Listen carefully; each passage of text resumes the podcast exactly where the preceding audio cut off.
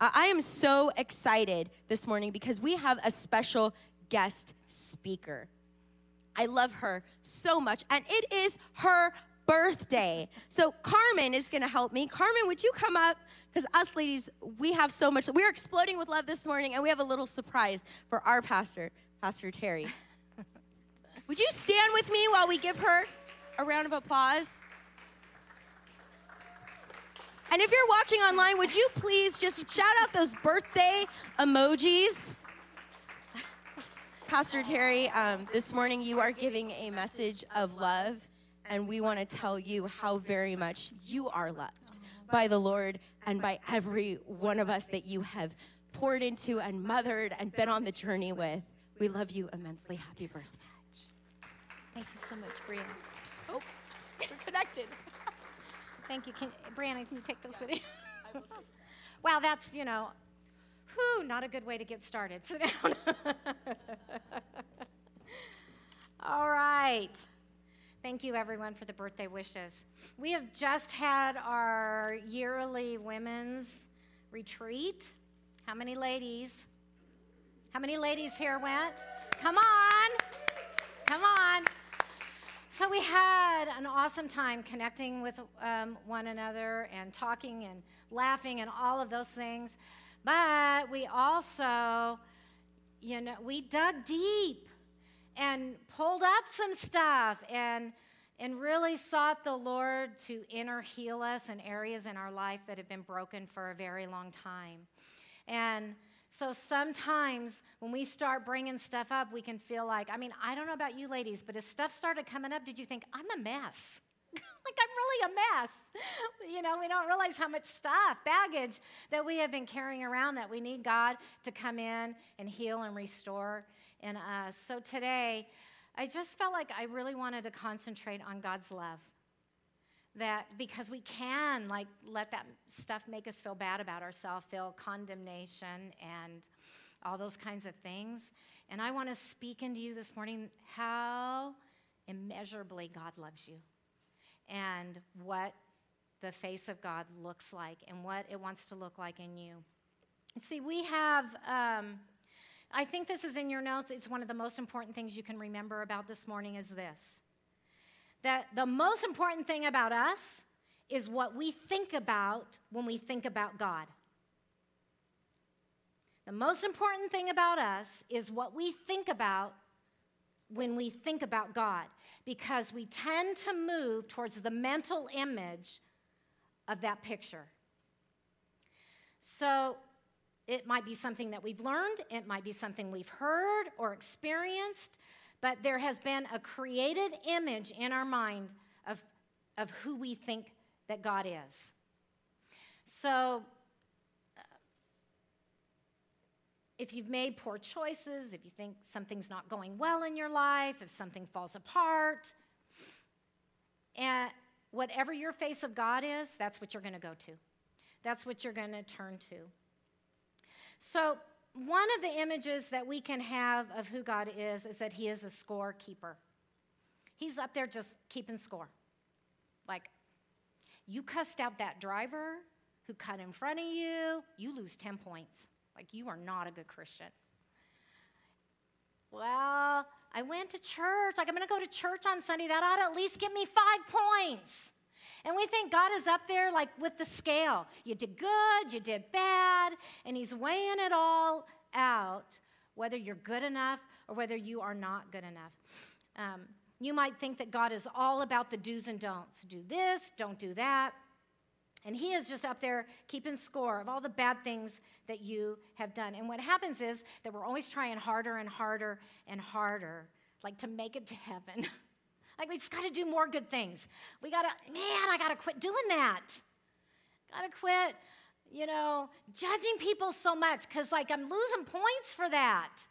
And we, we're, we're it, we're, we just always are feeling like that we're coming up short in the eyes of God.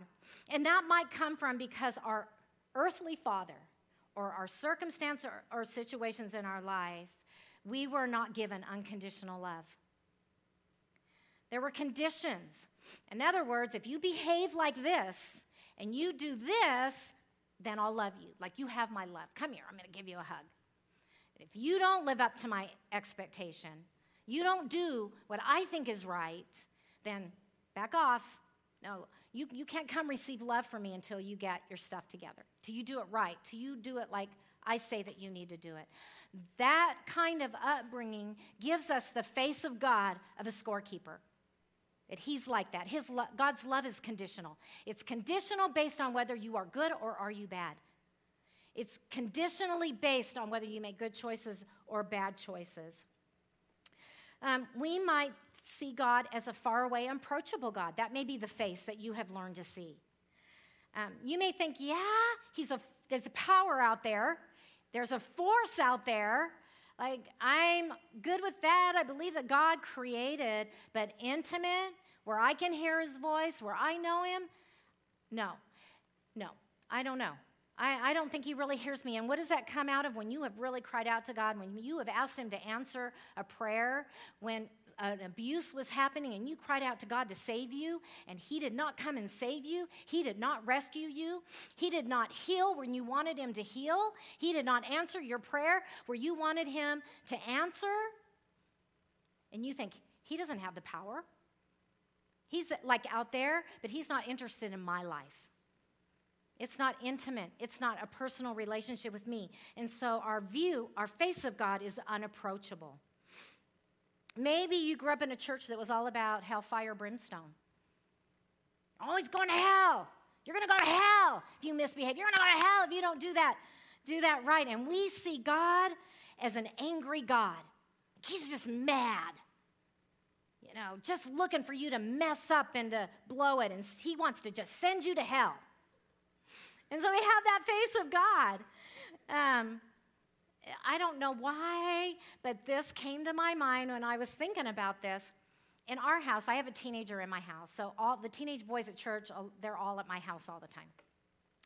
And um, so we have a fly shooter. Anybody have one of those in their house? So it's a salt gun. It's a big salt gun. And you fill it with salt, and, and then you shoot flies with it. So it's a big deal in our house. And so if a fly gets in, like the boys will run for the salt gun. And they're like so excited. No, I want to do it. I want to do it. I want to kill the fly. And they run around, you know, looking for the fly. Where is he? Where is he? Watch out, watch out. In first service, Logan was sitting down here and he goes, Yeah, I've been shot a few times. so we kind of feel like God's up there with the salt gun going, Come on, just do it. One bad move and you're dead. I'm going to smash you, you know? And we think we have like that face of God that He's dealing out and doling out punishments all the time. We also can have the opinion that God is our personal concierge. Like, yeah, God, you know, I'm a little late to work. I could really use about three green lights. Can you handle that for me? An upfront parking space would be awesome because I'm not really feeling like walking today. And so, you know, we like, we, God is just our personal little concierge. You know, when we need something, come on, God. You know, I need this or that. And, and we, we even look at our time spent with Him like, you know, well, I don't think I have any phone calls to make. I, I think I can squeeze you in, God, for just a couple minutes for my little morning devotional, you know. But the minute something else gets in the way, I'm sorry, God, you know, I'm going to have to set that aside. Maybe tomorrow I'll catch you. And so he's just there for our personal whims, our, our personal usage to just kind of take care of us, answer our prayers, meet our needs, bless us. Oh, God, pour out your blessings. Give me peace. Love on me, God. And we want Him to do all those things. And yes, God does all those things to us. But we leave out things like forgiveness and repentance and obedience. We don't want to hear those things from God. That does not fit into our picture. Our picture is just, just whatever I need, God. You just be there. You be there for me. And, you know, um, answer my prayer. And so we treat God like that. And I honestly, when I think of this picture of God, I think of a spoiled brat. You know, it's all about me, what I want, when I want it, how I want it. And, you know, you better just be there to, um, to do that, or I'm going to get mad and stomp my feet, you know, if you don't like buck up and do what I'm asking you to do. Um, if um, you have had a controlling father, earthly father, you may see God as controlling. You may see him as that, trying to tell you what to do, what not to do. And we see God sometimes is that. He's just up there saying, like, he's all about don't do this and don't do that. He just wants to control. God just wants to control what I'm doing. And, and this, when we have that view of God, we have the tendency to do this. I'm not doing it. I'm going to do what I want. You know, if you've been like controlled and you want to get out from under that control, it is I'm going to do what I want. I'm going to do it when I want. I'm going to do it how I want. And I'm going to do what I want. And nobody's going to tell me what to do. And we treat God that way. We think that He's just like that. That's His face to us. And so when God prompts us, maybe corrects us a little, maybe just, uh, you know, we get that little impression we need to do something a little bit, take a little bit different direction, and that something rises up in us, uh uh-uh. uh that's not what I want to do, and I'm not doing it. And, and we just kind of put our feet down and say no to God. I'm going to decide. So, this is the problem when things go sideways in our life. We might have a crisis, an unexpected event that throws us and we weren't prepared for it. Immediately we go to whatever face that is. Are you all kind of identifying what your face is a little bit? The, the face you see. We go to that. We go to the God that we have created for ourselves. And so what happens is, if it's the wrong image, if it's the wrong face of God, we think maybe he's angry, so what do we do? We run. He's angry with me. I got to run. I got to get out of here. I got to hide from him. If we don't want to be rejected by him, then we isolate because we think he's mad at us. We think we disappointed him. So we got to run. We got to get away. We got to um, oftentimes that people that are going through that have that face of god they'll disappear we won't see them at church and they won't accept phone calls because they're hunkered down they're isolated because they feel like that they, their face of god is god is disappointed in me. I have done something to disappoint him and i can't get back from that. So run and hide because that's the face of god that they see. Um, it, it, we, we can not want even want his input. We can be we can be just think well um, i don't think he has the power to do anything to change my situation so therefore oh well you know he's not there for me. So who cares you know and we're just kind of you know just like whatever about god because we don't think he is powerful enough to come into our situation. So here we're in a crisis, and we need to be depending on God's love. We need His strength. We need all those things that are, are in His character, and we don't seek out that because the face of God that we have is powerless. He doesn't have the power. And we can think that, um, you know, in abuse situations, if we've been abused and we cried out to God and we prayed for God to come deliver us, and He did not show up and do that, we think God just doesn't have the power. He did not answer my prayer. He did not come save me. He did not deliver me from that. So he is powerless to me. And so we don't call out to him in crisis. We go right to that face. God doesn't have the power to meet my need and where I'm at. Just recently, in our growth group study that we're doing, the author is Christine Caine. She said a story in it that I want to share with you um, that I thought was just so good because this is a person who has a correct face, a correct image of who God is, and had something happen in her life that knocked her for a loop. It's like she did not see it coming, it was unexpected, and she handled it the way that you would if you have a correct image, a correct face of who God is. So she is now an adult. She has her own children that are in their uh, older grade school, early teens. She has her own family, and she went to visit her mom, and it was really by accident that it came out, but it was she discovered that she all along had been adopted. And I want you to think about you, like what if right now today you were told you were adopted? Would that derail you? Would that make you angry? what would your reaction be? Would you be mad at your birth, your adopted mom, that your adopted mom kept that, kept that from you, kept that secret from you, didn't tell you? Would you walk away from her angry and mad and say, I don't want anything to do with you? You lied to me. Would you be angry at God? Would you doubt who you are? Would, you, would it affect your self esteem and your self image? Would you think, I don't know who I am? I don't even know who I am. I've like, felt like I've lived a, a lie my whole life. All of those emotions and feelings will come up, right? If you've been smacked in the face with that, had absolutely no idea.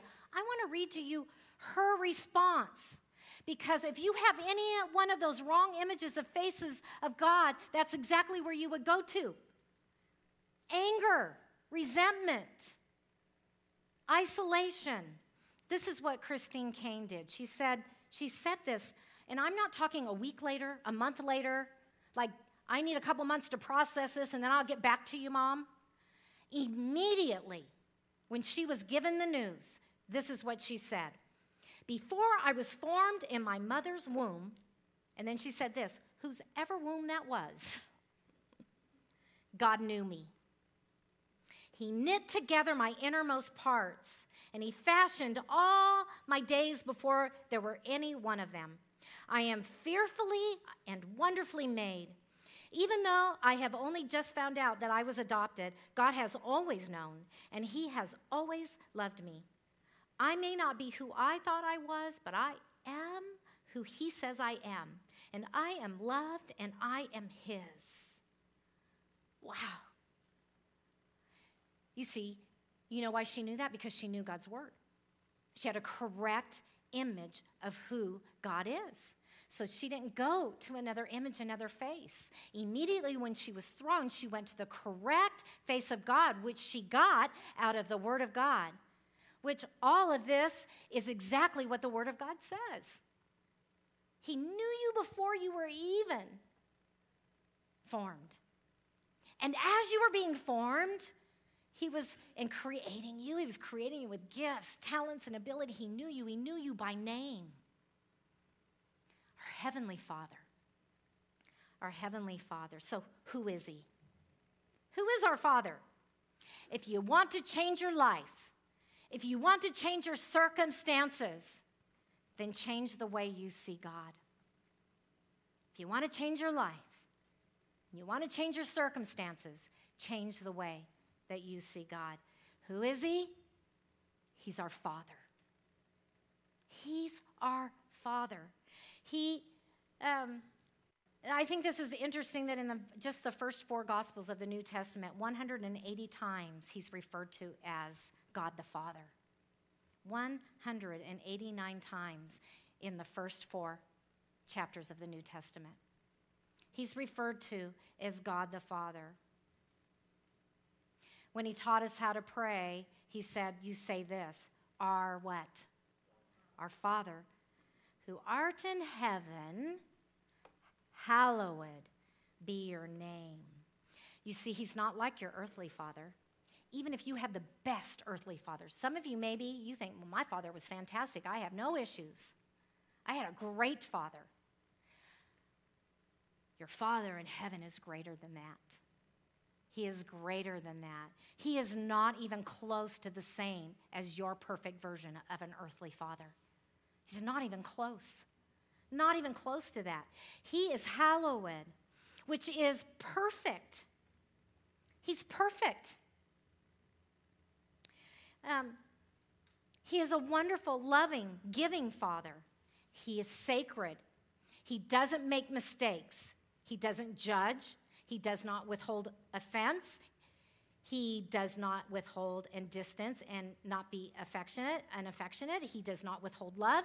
He is Abba Father.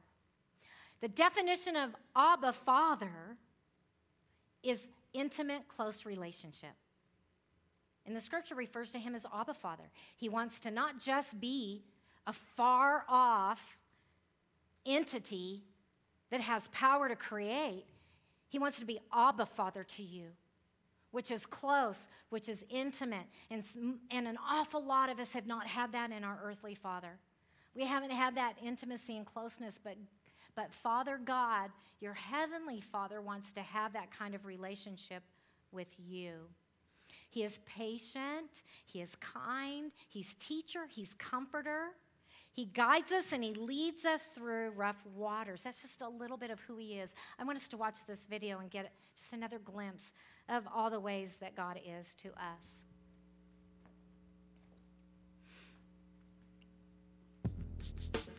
The Bible says, My king is the king of the Jews. He's the king of Israel. He's the king of righteousness. He's the king of the ages. He's the king of heaven. He's the king of glory. He's the king of kings. And he's the Lord of lords. That's my king. I, I wonder, do you know him? My king is a sovereign king. No means of measure can define his limitless love. He's enduringly strong. He's entirely sincere. He's eternally steadfast. He's immortally graceful. He's imperially powerful. He's impartially merciful. Do you know him? He's the greatest phenomenon that has ever crossed the horizon of this world. He's God's son. He's a sinner's savior. He's the centerpiece of civilization. He's unparalleled. He's unprecedented. He is the loftiest idea in literature. He's the highest personality in philosophy. He's the fundamental doctrine of true theology. He's the only one qualified to be Yeah. an all sufficient Savior. I wonder if you know him today. He supplies strength for the weak. He's available for the tempted and the tried. He sympathizes and he saves. He strengthens and sustains. He guards and he guides. He heals the sick. He cleanses the lepers. He forgives sinners. He discharges debtors. He delivers the captive. He defends the feeble. He blesses the young. He serves the unfortunate. He regards the aged. He rewards the diligent. And he beautifies the meek. I wonder if you know him. He's the key to knowledge. He's the wellspring of wisdom. He's the doorway of deliverance. He's the pathway of peace. He's the roadway of righteousness. He's the highway of holiness. He's the gateway of glory. Do you know him? Well, his life is matchless. His goodness is limitless. His mercy is everlasting. His love never changes. His word is enough. His grace is sufficient. His reign is righteous. And his yoke is easy. And his burden is light. I wish I could describe him to you. Yes, he's indescribable. He's incomprehensible. He's invincible. He's irresistible. You can't get him out of your mind. You can't you can't get him off of your hand. You can't outlive him and you can't live without him. Well, the Pharisees couldn't stand him, but they found out they couldn't stop him.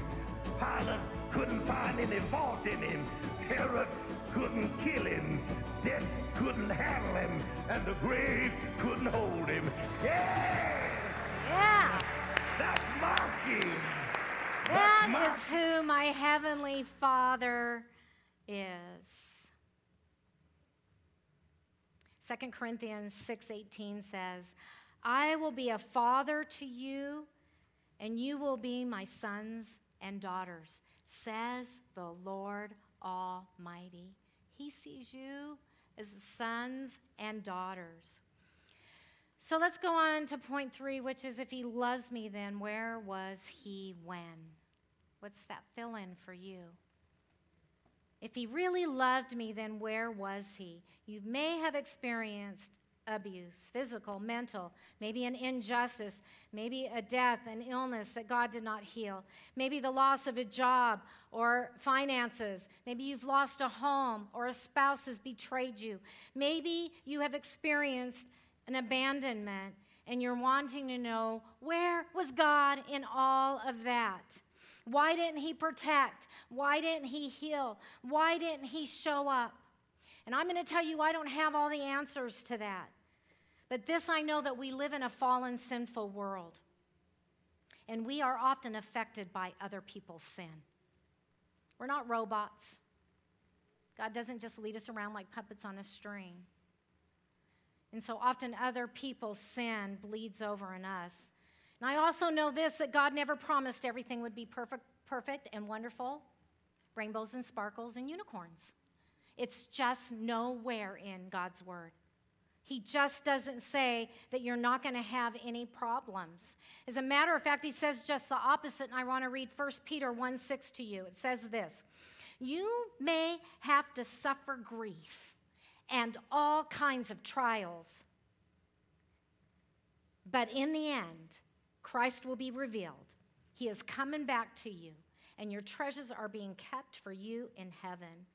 I love this passage because I know it says we're going to face all kinds of trials. We're going to be hurt.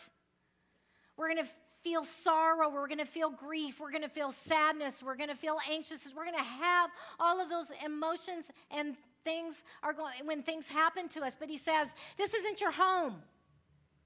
We're not camping out here forever. This is we're just passing through because I, he says, I am going to return. Just hang in there a little longer. That's what he's saying to us. Just hang in there. I know it's tough. I know it's rough. I know it's painful. Just hang in there because you're just passing through.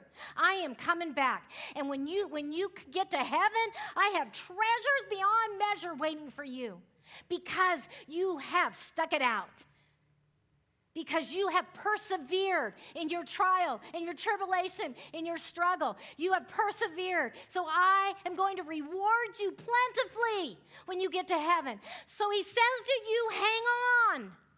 Just hang on a little bit longer. I'm coming back. Have you not all just really loved Pastor Randy's messages on end times the past few weeks?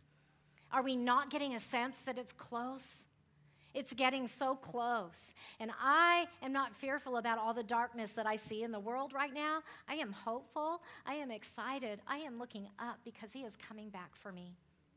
And I am His child. He's going to keep me in the shadow of His wing until that day. And for my suffering and for my pain, there are treasures that He has for me. Deuteronomy says, Don't be afraid because I will never leave you and I will never forsake you. Yeah, we're going to have stuff happen, but he says, I am there. If you will call on me, I am there for you, and I am not going to leave you alone in your situation, in your circumstance. I am not going to abandon you. You had earthly fathers that have abandoned you and walked away when life got a little rough. Your heavenly father says, I won't do that. I won't run away. I won't abandon you. So we need to run our life experiences through the light of who God really is. And we find that in His Word. And we need to get His perspective to experience who He is in our situation because His eyes, the way He sees it, His perspective is very different from ours. So we got to get into the Word of God and figure out what His perspective is. It is in that that his character will be revealed to us and we will feel wrapped in his love. Four pastors of a large megachurch gathered around my three day old daughter and prayed for her to be healed. Four pastors. She passed away 30 minutes later. People in the church said this that I lacked faith to believe for her healing, and that's why she passed away. So I wonder does that sound like the character of God? Does that sound like who God is? I didn't know, so I thought, well, I'm going to get into God's word and I'm going to see. Did I not have enough faith? Was it my fault? Did I not trust God enough? Did I lack the faith? And this is what I found that God said you only need the faith the size of a mustard seed. So then I had to ask myself this what then would be said that there were four pastors that were gathered around my daughter? Of the four pastors, my husband and I, was there not at least the size of a mustard seed amount of faith that could restore and heal my daughter? So then why? I don't know. But I do know that it wasn't because of a lack of my faith. It wasn't because of that, because I checked. I checked to see the character of who God is. But this that this I do know. That in that moment when my heart hurt so much. I mean, I literally physically felt like my heart was just cracking and breaking in two. Physically, my chest hurt. And I was sitting in my living room all by myself, and I called out to God and I said, God, I just need you to come be my comforter. Just come and touch my heart that hurts. Just do that. Just do that, God. And instantly, in that moment, the pressure just lifted from me. The pain, the ache that I felt in my chest, it lifted, and I physically felt the arms of God wrap around me. I felt it. He, he didn't restore, heal my daughter, but he came to me when I called out to him, and he wrapped his arms around me and loved on me through my hurt and through my pain. This I also know that I would not have my daughter Brittany would not have had my daughter Brittany if Veronica had been restored. I also know this that the world, the world needs Brittany because she's a world changer. And I also know this that I will one day be reunited with her. She had a beautiful life. She had a beautiful life. Her whole life was in the arms of Jesus. Her whole life. She lived a beautiful life and I will be re- reunited with her. It has made a way for Brittany to be a world changer. Oh, well, did it happen because of that? I don't know. I don't have the answers. Family said to me, I must have some deep hidden sin that I'm being punished for. So I thought, hmm, wow, so I just kind of went to my quiet place and I thought, man, do I have something that I just didn't even realize that I had? Just really ask God, show me. Do I, do I have some sort of sin? Does that line up with what is what with who you are, your character? So I looked. And this is what I found that all my sin has been forgiven because I asked him to. I have always been really faithful every day to go before God and say, Search me, search my heart. If there is anything that is unpleasing to you, please bring it to my attention so I can make it right. And I have always lived my life to be very quick. If I needed to forgive, to forgive. If I needed to ask for forgiveness, to ask for forgiveness. Because I have never wanted anything to hinder my relationship with God, my Father. I, I, have always wanted it to be intimate. So I've always been really quick to pray that prayer and to do that. So, what does God say about that? Well, you know, He says He throws my sin into the deepest ocean, never to be remembered again, so He can't dig it up. He can't go back and dig stuff up and say, I'm now going to punish you for this. If I look at it, his traits, I see a loving, forgiving God, full of grace and mercy. I see a compassionate God um, I see, I don't see a vengeful, angry God that keeps an account. I don't see any of that. I, I just see forgiveness. So that couldn't be it. Our senior pastor, this was actually the day of, um, uh, the day after she had passed away. We went, Randy and I went to sit into the pastor's office to plan the funeral, and obviously I'm crying. And um, he said, Terry, you need to stop that right now. You need to stop that right now. No more of that. No more of that because you can always have more children. So you don't, you don't need to be sad about this. And there were a few people in the church that said that to me as days went on. Is that the truth? Is that God's character? Do I have to stuff?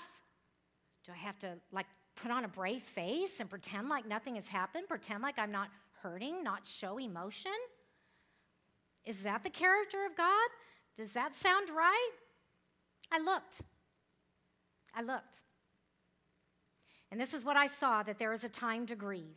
He says, When you walk through the valley of the shadow of death, do not fear, I will bring you comfort. So there has to be some grief in there, a sadness, if he's going to come be my comforter. Jesus himself grieved. He cried so hard in the garden that he broke capillaries. And by the way, his grief wasn't about his impending dying on the cross. He was crying and grieving over the separation between him and the Father, him and his Father. He knew in that moment when he took on your sin, my sin, in that moment when that was going to happen, that the Father was going to have to turn away in that moment. He, grie- he was grieving that, the loss of connection and intimacy with his Father. And he wept, he wept, he wept. Psalms 31 says this Oh Lord, this is David. says, Oh Lord, help me again. Keep showing me mercy, for I am in anguish and always in tears. I am worn out with my weeping. I'm becoming old because of my grief. My health is broken. I'm exhausted. My life is spent with sorrow, my years with sighing and sadness. And because of all these troubles, I now have no more strength. My inner being is weak and it's frail. So he's describing like this emotional turmoil that he's in, and pain and hurt, exhaustion from weeping. Then he says this, though. He says, Well, I spoke a little hastily when I said, Lord, you have deserted me. For in truth, you did hear my prayer, and you came to my rescue. Listen to me, all you godly ones. Love the Lord with passion, because the Lord protects and he preserves all those who are loyal to him. So cheer up and take courage, all of you who love him. Wait for him to break through for you, all who trust him.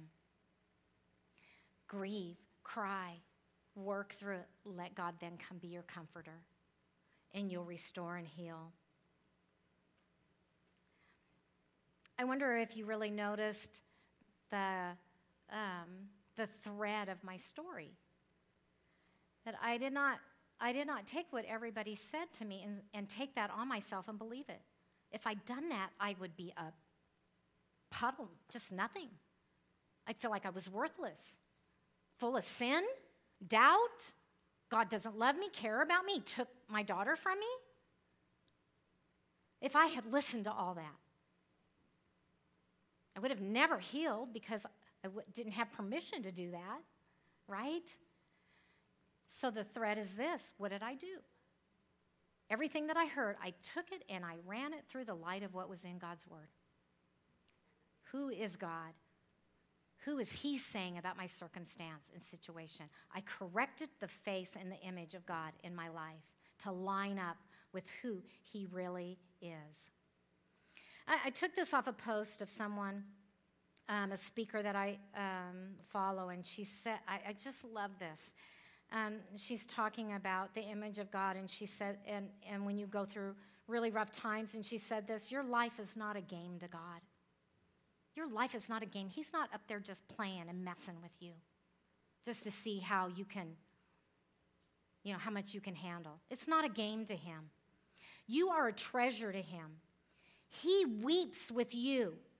When the fallen are broken in the world and it's had its way with its children, when, when other people's sin has come in and it affected you, He weeps with you. He weeps with you.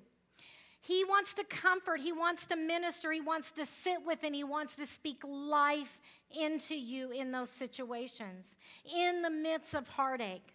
He protects and he guards and he restores when harm has come to you. He does this so that you will know that you can fully depend on him.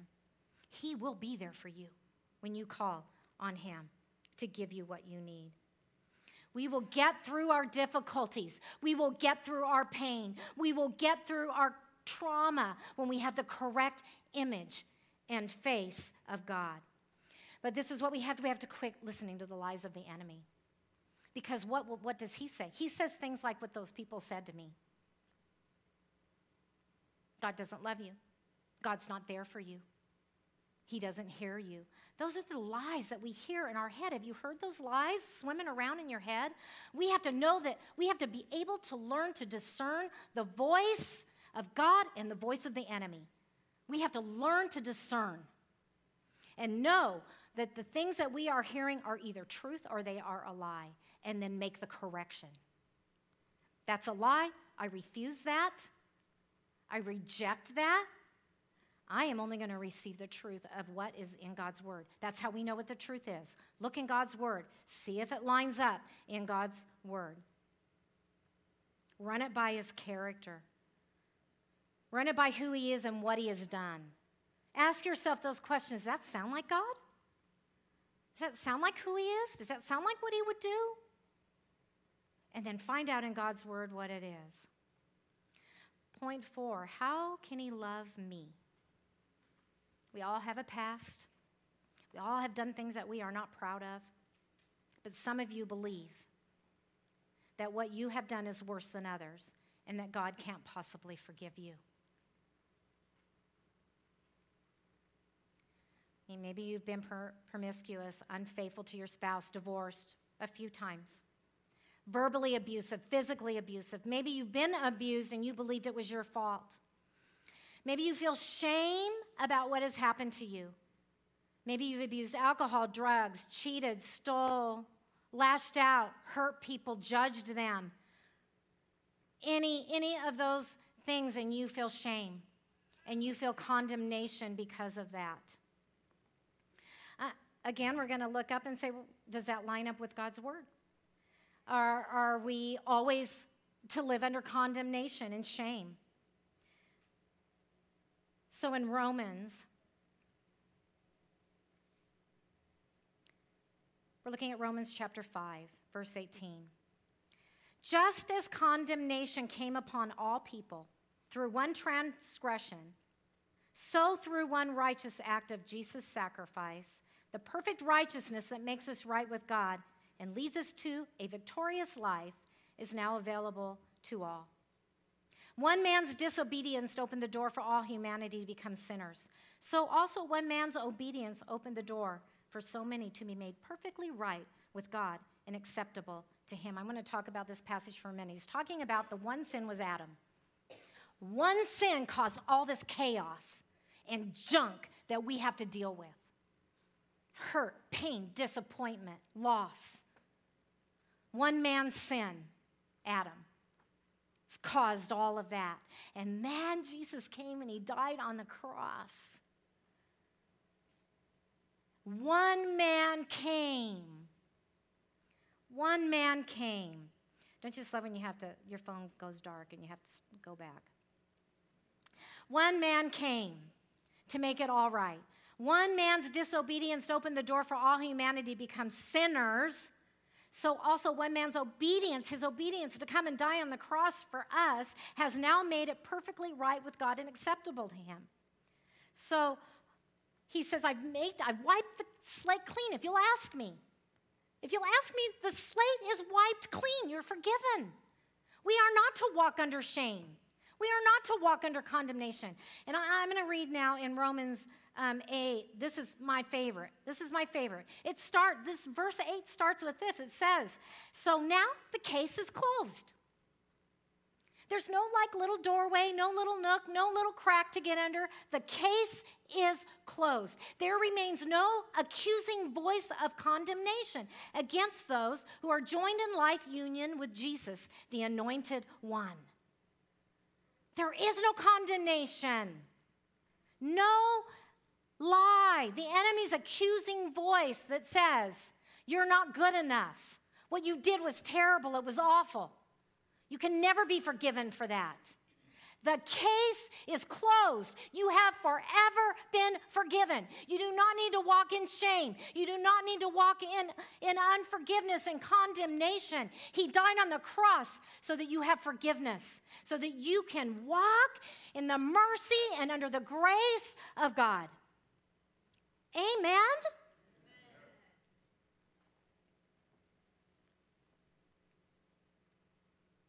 I really love the story about the woman in the well. Because Jesus was deliberate about seeking her out. By that time in his ministry, crowds, thousands, were like gathering on mountainsides to hear him speak. He, people were getting healed right and left. Lepers were walking, blind people were seeing, people were being raised from the dead. All of these miraculous things, people were hearing about it. They were flocking to see him gathering. And he sets out to find this one woman. She lived in a town that Jesus was not welcome in because Jesus was Jewish. This was a Gentile town. She, he wasn't even welcome in that place. And the disciples said, Why do you want to go there? They don't like you. And he said, I'm going. You guys go on ahead. You go on your journey, but I am going this way. He was intentional about seeking her out. Now, this woman, her thing was she liked sleeping with other people's husbands. And and that was her thing that she did. And so Jesus finds her. And he doesn't yell at her, he doesn't condemn her, he doesn't shake his finger at her and say, You're bad and you're doing wrong things and, and you're going to go to hell because of all of your sin. He does none of that. He just loves her. And he tells her what a beautiful life that she can have if she'll believe in him. He pours mercy and grace and kindness and love on her. Sought her out, poured grace, mercy, and love on her. And he said, If you just believe in me, your life can change forever.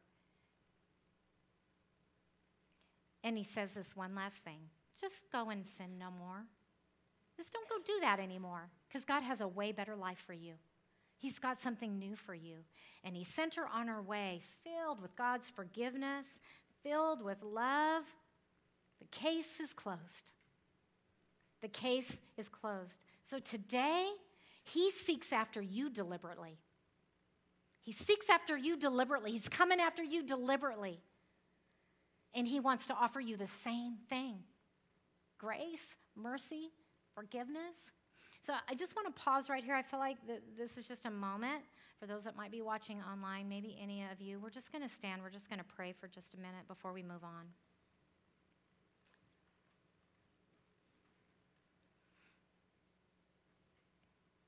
I, I'm just going to ask that we raise our hands because it is a posture. To raise our hand is a posture of um, surrender, and it's also a posture of humility. And so let's just take that posture as we go before the Lord. Father God, we thank you that you are our heavenly Father. You don't look like our earthly Father. You are perfect. You don't, mm, you don't make wrong decisions. You're perfect. And what you offer us is mercy, grace, and forgiveness. And so, right now, Father, for the things that I have done that I have not already come to you for the sin, that I have not repented for, I do that now. If that is you, just, just take a second and do that. What is that? Now, I thank you, God, that you have now thrown that into the deepest ocean, never to be remembered again. You're never going to bring it up again. You're never going to throw it in our face. It's gone. The case is closed. And now we receive your mercy, we receive your grace, we receive your forgiveness, and we receive your unconditional, no strings attached love. Amen and amen. You may be seated. So, how do I know that God really loves me? How do I know? Well, I have to go and run it by the light of what is in God's Word. John 16 27 says, The Father tenderly loves you. First Peter says, pour out all your worries and your stress on him. Leave them there because he tenderly cares for you. I love that word tenderly because he's not brash, he's not harsh, he's not, he doesn't come at us angry and strong. He comes at us in a nurturing way. He's tender. He doesn't say, Oh man, you've got junk and stuff again you're bringing to me. Will it never end? He doesn't say that to us. He says, Just bring your stuff to me, your worries, you know, your stress. your anxiety, your pain, whatever it is, just bring it to me. Leave it with me and know that I tenderly care for you.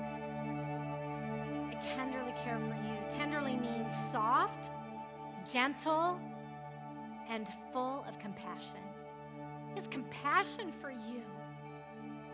Isn't that a beautiful picture to have?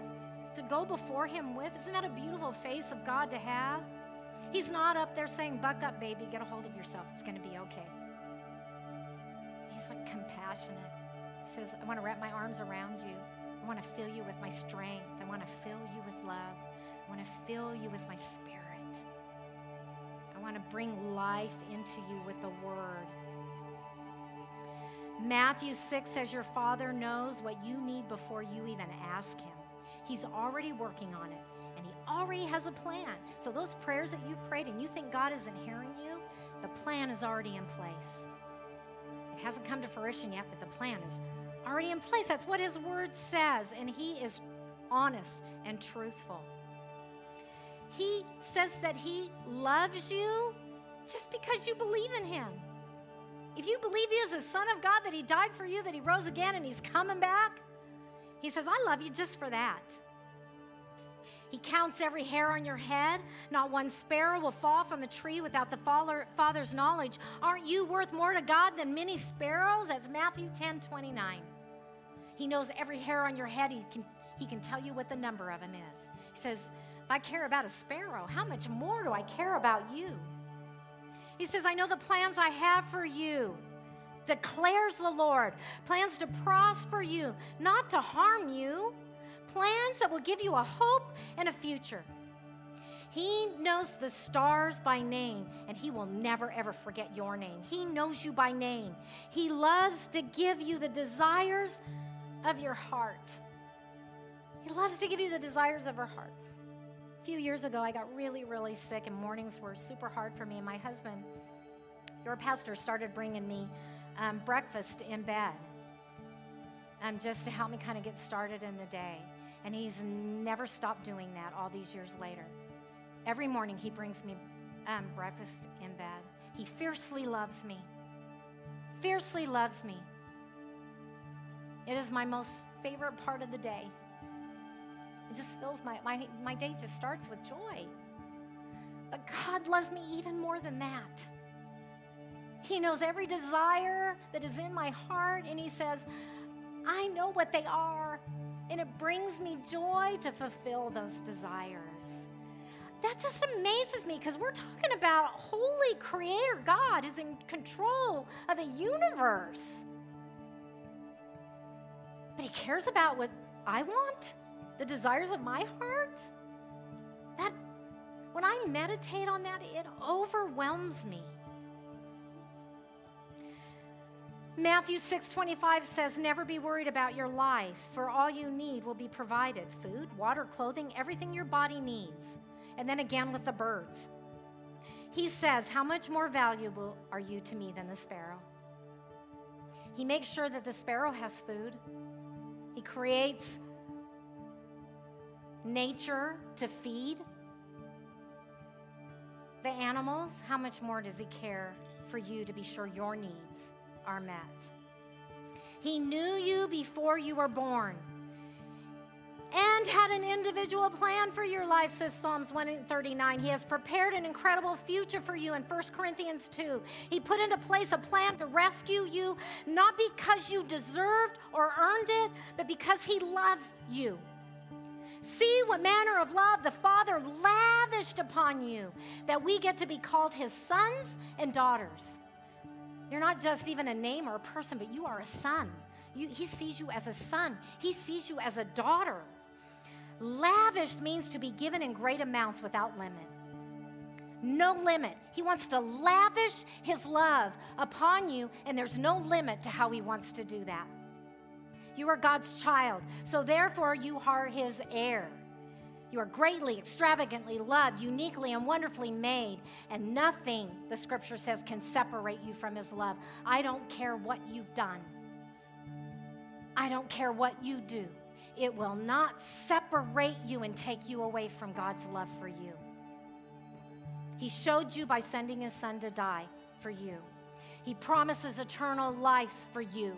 He shows us through the gifts that He gives you, like wisdom and peace and strength and power and wisdom and grace and forgiveness and protection and provision. That's how He shows His love to you. You may have had an earthly father that did not love you well. And you may often feel like you are alone and that you are forgotten, but your heavenly Father has not abandoned you. He is with you always. He hears your prayers, He will answer them. First Peter says his heart responds to our prayers. Wow! His heart responds to our prayers.